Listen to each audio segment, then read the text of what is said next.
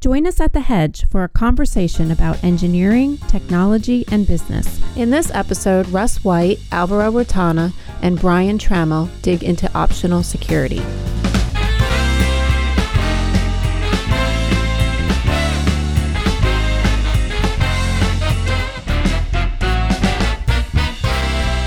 TF and standard stuff, which should be really, really cool in our so, how are you today, Alvaro? You doing okay? I'm doing very well. It is my first time. You know, I'm just uh, looking forward to this.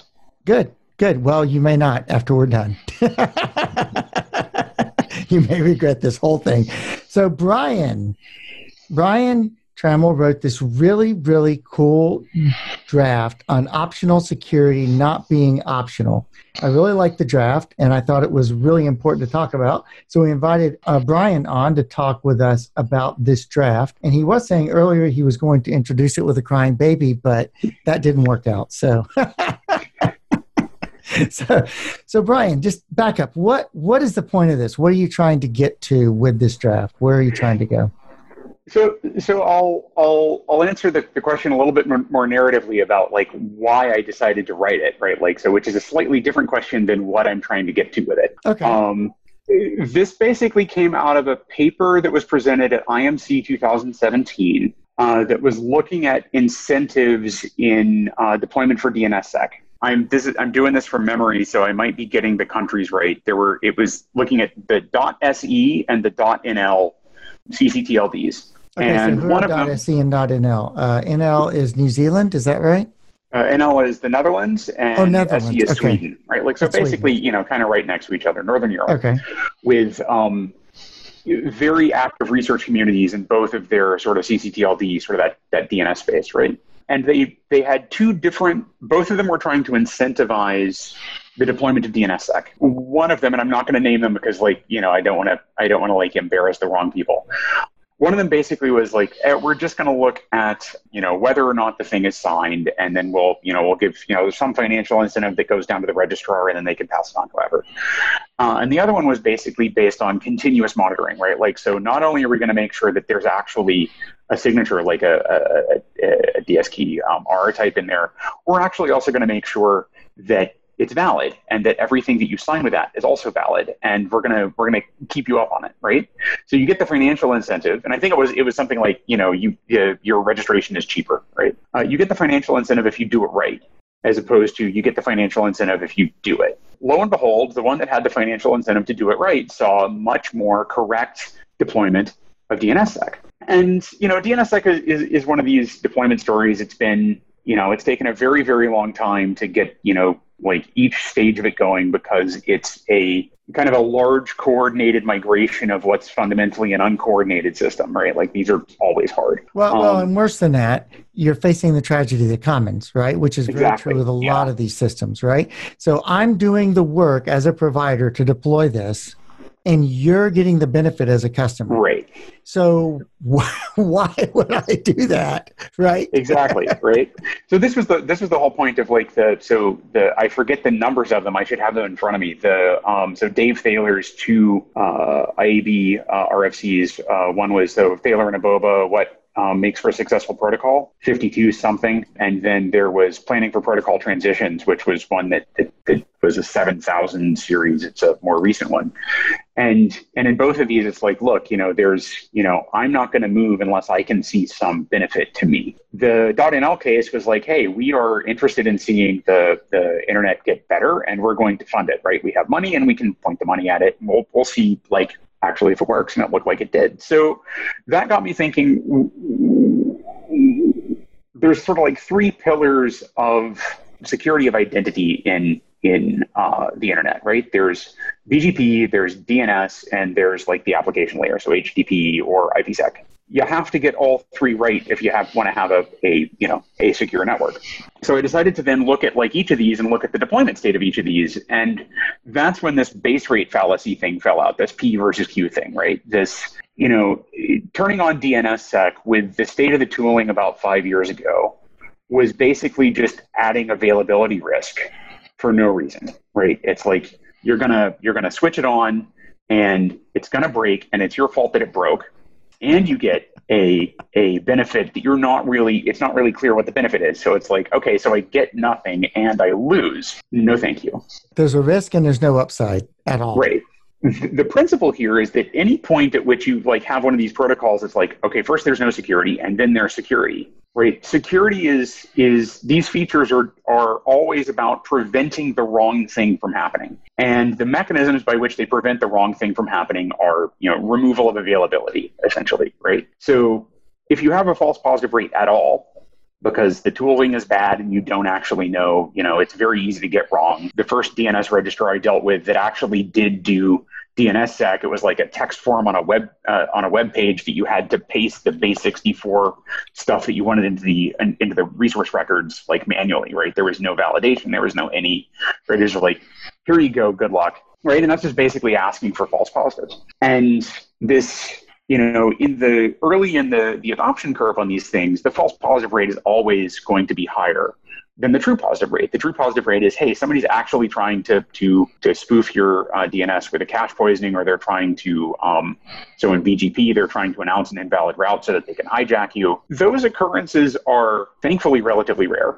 Um, and the occurrences of the, of the, false positive due to the, you know, the tooling is, you know, the tooling is never going to be perfect on the first day, right? You, you can't do that. So you're always going to have this hump to get over. And that was sort of the idea is like, we've built a set of, uh, of protocols where we're trying to add security by getting over just this hump that's, that is a fundamental part of the physics of the protocol. And then we wonder why it doesn't deploy. So, right, in the draft, of, you, oh, go ahead, Albert. I was going to say that one of the interesting things about trying to get over that hump is that yes, it happens very seldom that a problem happens when you get a, a, route hijacked, for example. But but in many cases, when that happens, it's a very big thing. Yep. You know, YouTube gets hijacked, right? It's, it's not you know my little website here at home or anything. It is something really big that happens, and, and even we see that we still resist. We still think maybe, oh, this is never going to happen to me, or uh, I'm not YouTube anyways. I, it, it doesn't matter that I do it or not. So it, it, seems to be both, right? The the resistance of this is not going to happen, and the not wanting to risk I'm going to get all these false positives. So this this is a thing that I've been thinking about in a draft that I haven't written yet. Is the trade off between sort of like managing outage versus managing risk, right? And a lot of people in, in operations, the target is managing outage, right? It's like that's it's real easy to measure. You know when it's happened.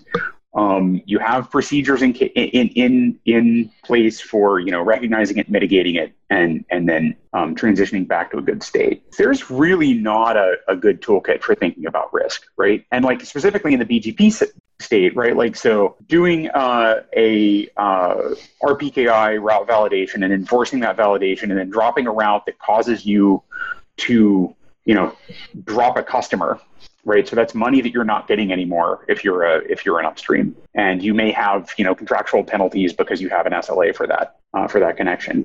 That versus this risk of oh all of our um, traffic for this whole block of customers is going to go to um, you know some country that we don't want it to go to um, for long enough to cause a problem is it's hard to measure right? Like it's it's you know you you tend to manage toward what you know how to measure and what you know how to measure is the outage. Um, that's kind of an inchoate thought right? Like that's like two steps beyond what what's here. And i can you know like in a a a the thing with uh, so BGP hijacks exactly right. Like so, the the thing with that is that the probability is quite low. The cost can be enormous, right? Like so, in some cases, it can be reputational cost that could you know severely damage an organization. And you get this this you know this this normal mathematics problem where you take a very very tiny number with a lot of uncertainty on it, and you multiply it by a gigantic number with a lot of uncertainty on it. You can get any number you want, right? And and that's I think why risk is hard, and, and outage is easier because we built monitoring for it, right? So it's right moving moving this operations to the point where we can manage risk is is a thing that is very interesting to me now. Um, yeah, but yeah, it's actually worse. It's actually worse because you could you could see a hijack or what you think is a hijack. It's a false positive, and you go out and you block it. But yep. it turns out that what you're blocking is one of your customers' access to a service that they use.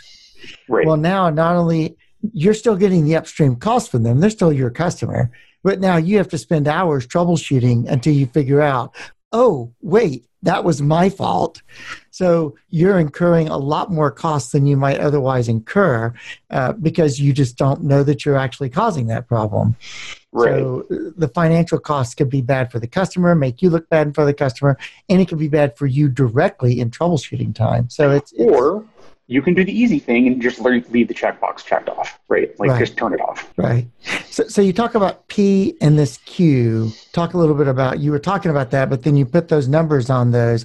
What are the P and Q? How does that relate to your to your? So, so this there? is this is kind of like terminology that I, I like halfway invented. Um, the it doesn't actually come from the original paper. So this was um, uh, something that I actually uh, thought a lot about two careers ago now uh, when I was working in security monitoring, which is what is like you know looking at the false and true positive rates of um, anomaly detection systems, right? And uh, the base rate fallacy is that anytime that you're dealing with things that are rare, your your your positive rate is going to multiply in such a way that it's like most of your time you're going to spend chasing things that didn't happen, right? And this was a problem with sort of like early, um, sort of like uh, I'm going to monitor my network by just taking Snort out of the box in 1998 and using the default rules that come with Snort in 1998. Most of them don't matter to your organization, and a lot of them are, are not really tuned in such a way that you're getting actionable stuff. So, what you've done is you've created a system to file tickets for the people in your SOC to just go in and waste time and delete, exactly as, as you said, right? You can end up with a a problem uh, specifically on that that uh, security monitoring uh, setup where you end up with um, alert fatigue, right? So it's like the last 98 times I saw this hijack alert fire, it was garbage. Um, so I'm not going to react to the 99th one, and the 99th one is that actually the one that sends all my traffic to the place I don't want it to go, right? So it's it's and the insight was basically taking this sort of this base rate, base rate fallacy and then applying it to um, the evolution of a protocol that's transitioning from an insecure variant to a secure variant or a you know a protocol that was originally deployed without security uh, adding this optional security which is where optional security is not an option comes from Yes, that is always a, a, a, a hard leap to take. To take something, as you said, that you're already used to operating, uh, that you feel very comfortable with, and now you need to add all this extra stuff, this extra risk from configuration. The benefits are not are not clear at all. I think uh, what you say in, in your in your draft is that many times we actually overestimate what the incentives may be and think that this is going to be so great and that's why we're doing it but then reality hits in and, and it's really hard to get to a point where people are using it uh, or can use it uh, you made the point about about tools and being able to monitor what is actually happening uh, without that a lot of the deployments are really really hard Right. I think that this is beginning to change, though, right? Like, so it's it's funny because uh, when you approached me about doing this podcast, I, I went and I, I looked at the draft and I'm like, I you know, I I wrote this a while ago and I've had a bunch of other stuff going on and I haven't really uh, you know tried to drive it forward. What do I really want to do with it? You know, at some point, I'd act, I think I would actually like to get it um, published as an RFC. The I went back and I looked at sort of each of the three areas though. And if you look at sort of like the DNSSEC, the thing that originally got me thinking about this is like, hey, we we have running code that shows us that financial incentives can improve this, right? Then you have in the architecture a set of organizations that are central and can actually provide that incentive, right? Right? It's the it's the the um, the registries can do this. It has to, you know, the registry has to want to do it, but they also, in many cases, have the financial wherewithal to support tooling and so on and so forth. If you look at RPKI, there are sort of the five RIRs, or sort of the the, the distributed routes for RPKI, and um, I'm really encouraged by a lot of the stuff that's been coming out of uh, the RIPE region specifically. RIPE is actually driving RPKI um, uh, deployment forward um, mainly as I can tell through tooling, right? They're just basically tooling and advocacy. It's uh, there were a couple of uh, good talks on this. I think the better one was two ripes ago. So not Reykjavik, I forget. So Ripe 78, I forget exactly where that was. Uh, Job Snijders had a pretty good talk about the state of RPKI and sort of like, you know, seeing this curve begin to take off. And essentially by, by, um, by making the tooling better, you're bringing that false positive rate down to the point where the, the, the, risk of turning it on starts to go down. And then same with, you know, with HTTPS, you also have like, you know, Let's Encrypt also brought the cost of doing this um, down quite a bit, right? And it made it easier to screw up a cert and then get it fixed, right? So there's, um, I'm a little bit more optimistic than I was when I originally wrote this draft because the idea is, is hey, you actually can use external incentives to drive this. And I was originally thinking the external incentives will never align in such a way that you'll get over this hump, right? And and now I'm starting to think that for some of these protocols, the, the, the people who are driving those incentives have recognized that the hump maybe not as big as as uh, it looks, and you can make at least regional uh, progress on this. So that is definitely true. Um, you know, RIPE is definitely doing a lot of work. Um, I do quite a bit of work with LACNIC, and mm-hmm. um, in terms of percentages, they're about the same coverage as RIPE is. And you know, to a point about tooling and, and incentives, that's exactly what LACNIC has done. In fact, I, I was with them uh, maybe six or seven years ago. We did our first uh, in-country, I guess we call it, deployment of um, origin validation in Ecuador. We it's a small country. We, we sat everyone down. Everyone who owns an IP address, we sat down in, in a room and we locked the door actually until everyone signed their ROAs. Um, you know, we sold them on the idea and everything else. And you know, there was one exchange point in the country, and so it was relatively easy. And and um, we enabled uh, dropping routes, dropping packets at the exchange point for all the local routes. So and you know, we, you, we we did it there. Did you order pizza and leave it outside the room so they could smell it? While you were putting the paperwork in front of them? It, it, it was a good incentive, yes. it was cheap. It did cost us a lot, yes.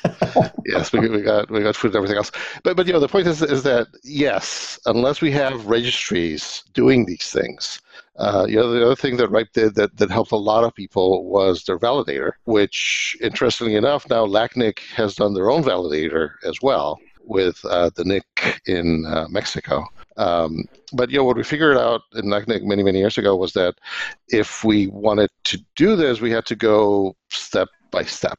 So I think this the same uh, story has happened in RIPE, where one uh, exchange point, for example, started dropping packets, uh, and others saw, hey, this is not that bad. Let's start doing it as well in our in our implementations. So. Um, I think that's yeah. the other part that, that you do mention in your draft the fact that you see the protocol actually working and then you you actually realize that there's a benefit to doing what what what needs to be done. Or it won't hurt as much as you think it will to do it. A lot of times, that's that's the other side of it too. Yeah. Now, but talking about not hurting in that as much as people think, there are trade-offs with these things, and then in some cases, we never get over the hump because it's not just that the hump is there; it's that the field rightly intuits or the operators rightly intuit that the trade-off is not worth making. And that's something that i think that the security people particularly don't always like to hear that answer that oh this is perfect. This will work. This will make this so much more secure. And the people in the field are looking at it and going yeah but the cost is 10 times more than what you think it is. And the security solution all security solutions are only 80% anyway honestly. Uh, there's no perfect security. We'd like to think there is but there's not so is the cost really the, worth the 80%, you know, that you're going to solve? And sometimes the answer is just no, unfortunately. Uh, and I don't know how we know the, those those types of cases. I don't know how we can just other than trying to deploy it and seeing what happens. Well, that's that you know that's that you know risk versus outage management right. question again, right? And the risk thing is like the unknowns are um, for most of these the unknowns are too high to actually be able to reason about it in any sort of uh, rigorous way. And then, yeah, so you, you, you, you uh, want to go back to your point about, you know, some of these protocols are useful and some of them are less useful. I don't think you put it that way, but that's, you know, that's what I heard. Um, you, will well, notice well, that, like, so the. I, mean, I, I, would say that they're all possibly useful, but some the cost for the useful, the cost versus yeah, the, benefit the, is the, really the out of the cost utility curve exactly yeah. is, and you'll notice that like the the the most recent version of this draft, which was uh, October seventeenth. Um, so that was right after a RIPE, actually. The uh, that version gets much more um, optimistic about RPKI than it used to be, and it doesn't get much more optimistic about BGPsec at all. Um, right? So it's like there were two sort of parts of this this um, uh, ecosystem, right, that are you know interact. They're not really they're not really interlocking pieces. They're interacting pieces, um, and one of them is easier to put the incentives together to get people to see a win early on, and the other one, let us say optimistically, we simply have not found that yet. Right. Well, and I'm, I'll just be blunt and say I'm not sure we ever will with BGPSec. I think the cost is simply too high for what you get out of it for the most part. And, and, and in this case, what we need to do is we need to say the problem still exists. Maybe we need to back up and take another run at fixing it rather than assuming mm-hmm. that that is the right solution is what we have today all the time. Um, I mean, I know, I know, we went through this with DNSSEC as well, right? DNSSEC is not the first iteration of trying to secure DNS. Let's right. be honest. There are several iterations before what's there today finally deployed right? And TLS the same way. TLS is this is not the first run at trying to encrypt traffic on the wire and distribute certificates and do everything else that, that go with that. Right. The other piece with uh, origin validation and uh, path validation, right, with BGPSec, is that with the diameter of the internet, which is I don't know four or five hops around uh, from many to different points, um, there are other ways where you can secure by having origin validation. So if you secure the first hop, for example, on both sides, it leaves you the, the, the central, the, the main transit provider, for example, uh, to secure. As we see more consolidation and other changes in the architecture of the internet, uh, that changes as well, and the path becomes shorter in many cases. Right. Right. So that means that we can you know, protect it without having all the full uh, BGPSec uh, implementation uh, deployed anywhere. Right, and and to make, I mean, if you listen to Geoff Huston's research, the hub and spokish nature of the internet is moving on, and we're actually getting to the point where the transit providers aren't carrying the majority of the traffic anyway, and so everything right. now is IX, customer IX, um, or customer local peering to a large service provider, a large content provider. So in that case, origin validation might be more important. Another example of this is TLS. I was reading some research recently that talked about how some very high percentage, much higher than I expected. It's not huge. It's maybe five percent or ten percent. I don't know what the number was of TLS section of TLS sessions or MITM. They're man in the middle, and mm-hmm. it's not. It's just it's the way things work. You put a firewall out there, or you put other things out there, a proxy out there, and they man in the middle a lot of antivirus software. Actually mitms all of your all of your um, all of your tls sessions coming from your browser going out to the real world. And so this is a very common thing. And then you think well how effective is tls if it's really being man in the middle that much or is it okay because it's all from trusted parties or how does that actually work right? So you start thinking through those questions and things get a little more complex sometimes than you might have initially um, so that's an entirely different podcast, um, and it'll it, it, probably runs like five or six episodes because I, I also worked a lot in that space, um, sort of with the um, you know in the IETF on in-band signaling to replace the information that a lot of the TLS interception was trying to pull off of the uh, pull off of the right. wire by just intercepting TLS.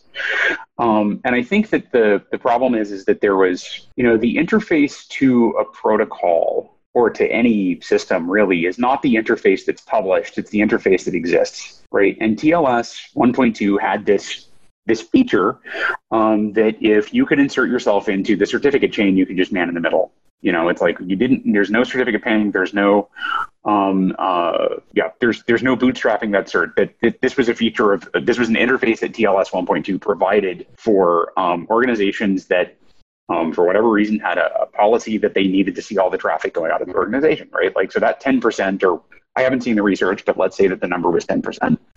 Um, that 10% is people browsing from large enterprises because many large enterprises have this as a a requirement. They want to make sure that the, the web browsing um, is not exfiltrating customer data for their customers, right? Like, so it's that's difficult to do unless you own all the endpoints or if you hit it in the middle, and in the middle is cheaper. So that's what got sold, right? And that's you know when you move to to um, TLS 1.3, when you don't have um, the ability to do pre-shared keying, um, when you have certificate pinning everywhere, that is going to be a very um, that is going to shake out. I don't have no idea how it's going to shake out. Uh, that's a different podcast, though. I'd be yeah. I'd be um, interested in in a panel that you could assemble for that. Um, that might be fun. I'll, I'll put that on my list of podcast ideas. Actually, that's a really, yeah, that's actually an interesting, very interesting discussion. Uh, as I was reading the draft, I, I, um, you know, most of the things that you talk about, you know, uh, HTTPS and and the DNSSEC and the RPKI, they're all internet-wide um, implementations, right? As you said, you, you want to get all three things correct so that you can have a secure communication, um, the DNS, the routing, the, the application. Um, and you have a set of, of recommendations um, that you put out in there that from the experience that you saw that, that were working. Um, why don't we go through those? And then I'll ask you the next question that I really want to ask, yeah. um, which is what do we do with non internet wide security? Oh, that's a tough one because um, I haven't thought about it. um, yeah, let me go through the recommendations. It'll give me a yes. sense to. It'll give me a second to think about the the the, the hard question. Um, so yeah, like number one, I think the is the the insight from the the DNSSEC work um, was sometimes you can just pay people to get over it, right? And that's not quite where we are with RPKI, but I think you could say the donation of tooling that works to the community is a form of payment, right? It's the, the tooling is bad. You're not actually going to get, um, oh, actually, that was my third recommendation, was it? Wasn't it? Right. So, um, the, you're you're either like getting people over that you know the PQ difference um, by paying them. Um, you're uh, going to make it easier for them to make that choice on their own, or you're going to have some sort of coordinated effort. So the, the DNS flag day, right, was a uh, was an example of this for turning down a lot of uh, older behaviors in older uh, in older resolvers that were getting in the way of. Uh, this is less for DNSSEC, but it does, I think, get in the way of some of the DNSSEC validation. Your point Alvaro about the diameter of the internet, right? Like so the the things are shrinking a bit. Like there's consolidation that is is sort of happening in businesses um, sort of to the core of the internet and around the edges of the internet. Um, and it does actually make it easier to um, coordinate effort and say, hey, you know, this, why don't we just turn um, the security protocol on now? And I think you saw a little bit of that in the uh, the story with HTTPS uh, in the browsers, right? Like, so the there aren't that many browser manufacturers that you have to get into a room in order to say, you know, hey, we uh, we have noticed a problem with web security, and we think we can fix it this way, this way, this way, right? Like, so it, it it's easier to come to consensus among the people who uh, can make the change than it would be in a truly um, sort of completely decentralized 500 browsers uh, sort of market, right? You know, and that has, you know, that that that that shrinking of the of the network, of course, has upsides and downsides. But I think for being able to evolve things, whether that's uh, getting new extensions, deploying extensions, or like sort of you know another um, area that I've worked in a bit, so transport protocol uh, evolution with QUIC, right? Like so, having uh, a smaller set of actors that you have to convince in order to be able to say, okay, well, we're going to try this, um, actually makes the intractable problem tractable. Right. So now back to the to the hard question. I still don't have an answer for you. Like I really, I have spent most of my research career thinking about the internet because um, because it's big and interesting, right? And like local networks, it's one I don't really have the background on managing them, I guess, and the other is it's like this is going to sound kind of flip. It's it's not super interesting the the the evolution in a local network right? Like so the the naive view that that i as a as a researcher um sort of one career ago had was anytime you see you know like an organization like a company clearly that company has a com- a command structure that works properly and it it operates at all times with one intent and one voice. Uh, i yeah. Sorry. well, you know, ideally th- that should, if that, you know, if we were laughing about that, that that should sort of line up into the point that you were making about uh, incentives and about coordination, right? Because we would have internal coordination, right? Have the internal incentive, right? Um, eh, you know, one of the reasons I'm asking is because when we talk about routing, and, and you in your draft, you you talked about integrity for BGP and the fact that there's none. I mean, there, there's some specified, but people still don't use it, not even on external sessions. Right. Um, and everyone thinks, or I think I think everyone thinks that you know, this is a, a, limited domain, it's a closed um, implementation. I'm only talking to you, so the risk is a lot lower. Uh, so it goes back to that, that that maybe the yeah. risk of anything happening to my BGP session Right. Uh, but then we keep you know, specifying, okay, we have uh, MD5, which, okay, doesn't work. We have TCP/AO, which no one uses. Um, we should have something else, but even if we have something else, Okay, now I, I, I, understand your question differently, right? It's so the idea that it's actually we don't have to care about this quite as much on a on a, a local network for two reasons. One, hey, we can change it ourselves if we want to in the future, which leans on my naive view about how organizational politics work in in uh, sort of the the network operations community. Um, and it doesn't really matter what we do because it's not going to leak, which I think is a a a thing that we've told ourselves in networking for a very long time, uh, and was never really true. And I think it's less true now than than it it it, it has been simply because. So yeah, on the routing side, uh, I forget who I'm quoting here when I said the internet is a substrate for for building tunnels. Um, and yeah. you know, it's a substrate for building tunnels that itself is built out of tunnels, right? It's uh, you know, you look at a lot of, uh, for example, um, network topology research, so a, a, big subfield of internet measurement where I spent a lot of time, still believes that traceroute actually gives you a reasonable uh, uh proximity or, or yeah, reasonable proximity to what's actually happening, right? Yeah. There's a lot of work on like you know de-aliasing and saying, okay, well this this IP address actually belongs to this um, to this uh, AS as opposed to this AS, and completely ignores the fact that inside most networks and across some interdomain boundaries now, there's no layer three at all, right? Like it's just, you know, the packet doesn't experience the network, it experiences a hop. And in, a, in an environment like that, it's like, how can you tell what the boundary really is between, you know, it's very easy to forget which layer of tunneling you're in. Um, it's kind of this inception sort of, uh, you know, this inception idea um, of, of tunnels within tunnels or, or domains within domains.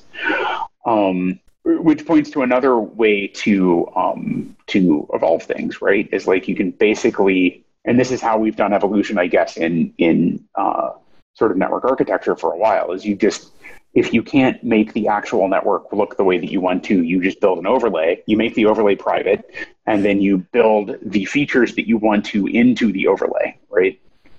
And the reason that that I think this is the this is the first time I've ever actually found an argument that like MTU hell is good because the packet size down at layer two means that you can't do that forever. Whereas in other fields of computer science, you can, right? Right. There, are, like, there are limits to Rule 6A, essentially.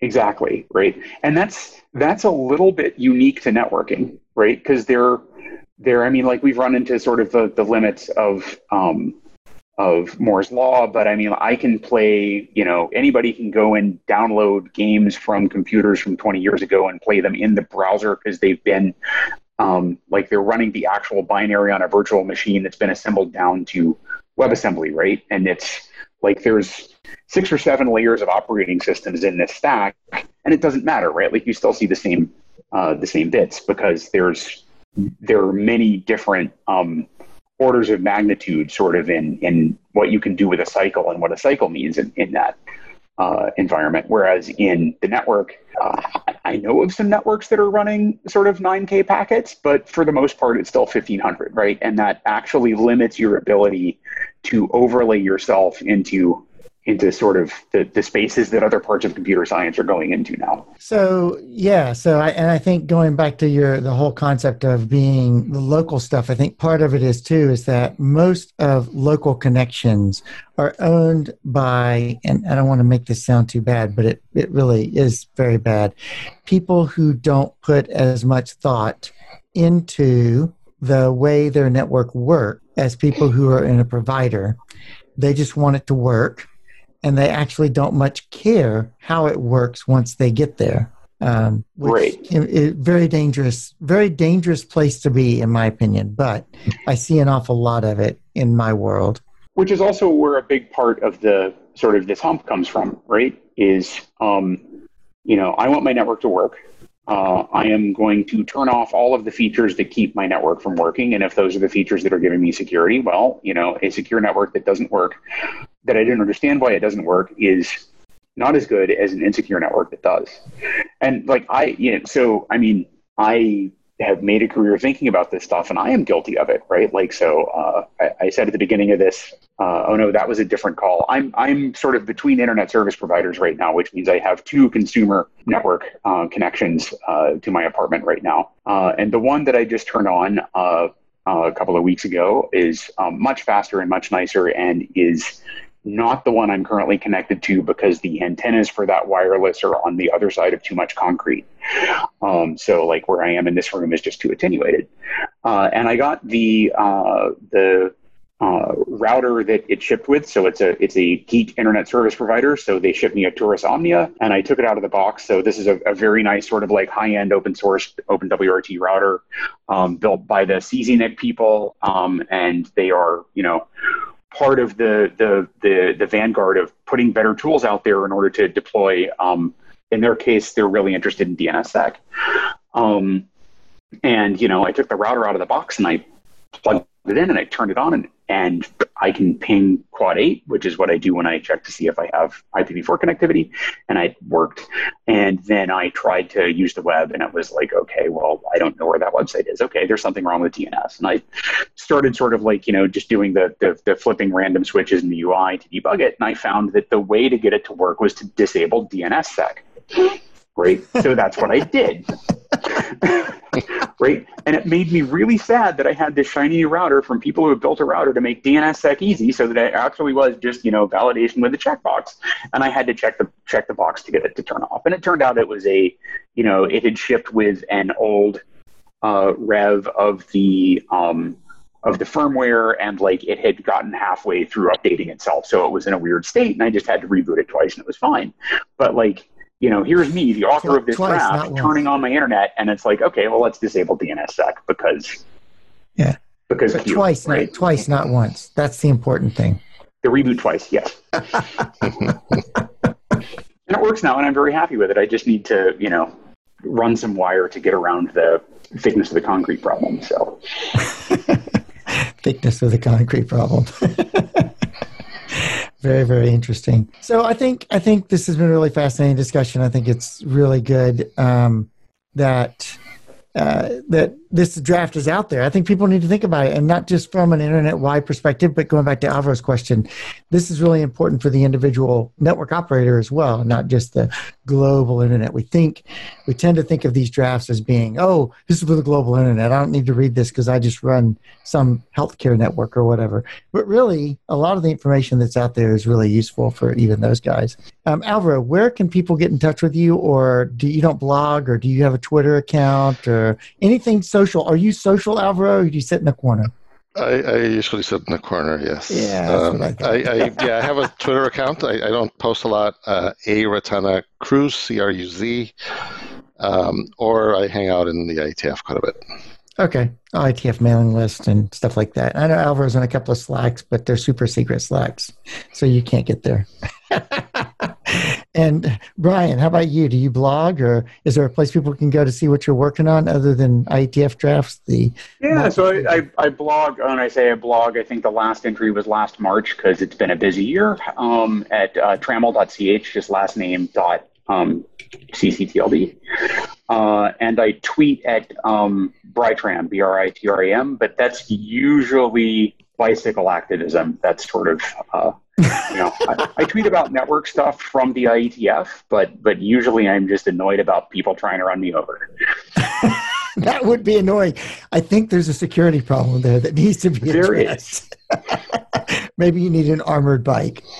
I, I have an armored bike, but that's yet a third. Um, that is yet a third podcast. So So very good. And I'm White. You can always grab me at rule11.tech or on LinkedIn. I am on Twitter, but don't bother PMing me because I don't PM back on Twitter. I have too many social media stuff going on already for me to bother with uh, keeping up with all of it. So thanks for joining us for this episode of The Hedge, and we'll catch you next time.